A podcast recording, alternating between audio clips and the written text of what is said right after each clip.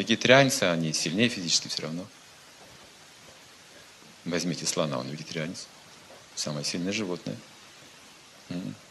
И сила вегетарианца, она направлена на, на благое, а сила как бы хищника на конфликт, на агрессию. Лев очень сильный, но пахать на него вы не будете. Он силен в агрессии.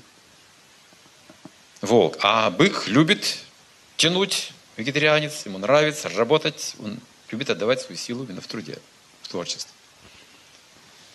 И мое творчество целиком зависело именно от смены питания. Вообще с пищи начинается путь к счастью. Это первая ступень осознания Бога, пища. Когда вы едите пищу, ахимса всю. Даже вегетарианскую нужно есть ахимса, без насилия. Вот тогда вы постигаете Бога. Вообще два типа людей не могут прилепиться, прилепиться к Богу как, как абсолютной истине. Два типа людей. Это люди, поедающие плоть убитых животных. И второй тип, помышляющих о самоубийстве им путь закрыт туда. Остальным людям легко. Поэтому вегетарианство это как бы не, не сама цель, но это благоприятная, очень хорошая ступень. И вегетарианство должно быть как? Ну, научным, поймите, не просто вот хлеб, картошка и молоко по-русски. Скудная пища, да, какая? Это целая культура, которая формирует тонкий разум, тонкий интеллект, то есть это цел... радость сердцу приносит, это освященная пища еще. Я ем только освященную пищу, никакую другую. Потому что только это ахимса. Освященная пища – это пища, предложенная Богу. Ее называют съеденная пища. Кармы там нет. Любая пища вегетарианская, если вы едите неосвященную, вы едите говорит, карму едите. Тоже карма. Это тоже живые существа. Но если вы предлагаете, освящая пищу, с любовью, да, предлагаете, любовь предлагаете, не карму, любовь предлагаете, тогда Эту карму забирает вот Бог, который принимает вашу пищу, вашу любовь. Отвечает вам уже пища вот этой очищенной. И когда вы едите, вы это чувствуете. Ваше сознание расширяется. Собственно, мой путь духовный начался именно с пищи, когда я попробовал впервые освященную пищу. Это был 1985 год в Ленинграде. Это был мой первый опыт. И вот это сыграло решающую роль. С того момента я уже принял другой образ жизни.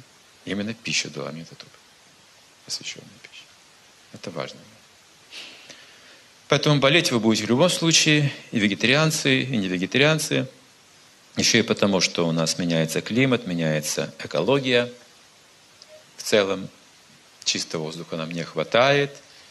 Продукты ГМО и так далее. Фрукты круглый год странные, и овощи странные. И вот к чему мы идем. Нужно возвращаться к природе. Я вам рекомендую, кто может, иметь свои участочки, дачные, там, клочки земли. Выращивайте, пожалуйста, что можете сами, своими руками. Это очень-очень важно. Это не хобби, это просто необходимость. Пища формирует наш ум, наши чувства, наше сознание. Вы то, что вы едите. Отнеситесь серьезно к пище. Только после этого можем думать о здоровье. Следующий фактор.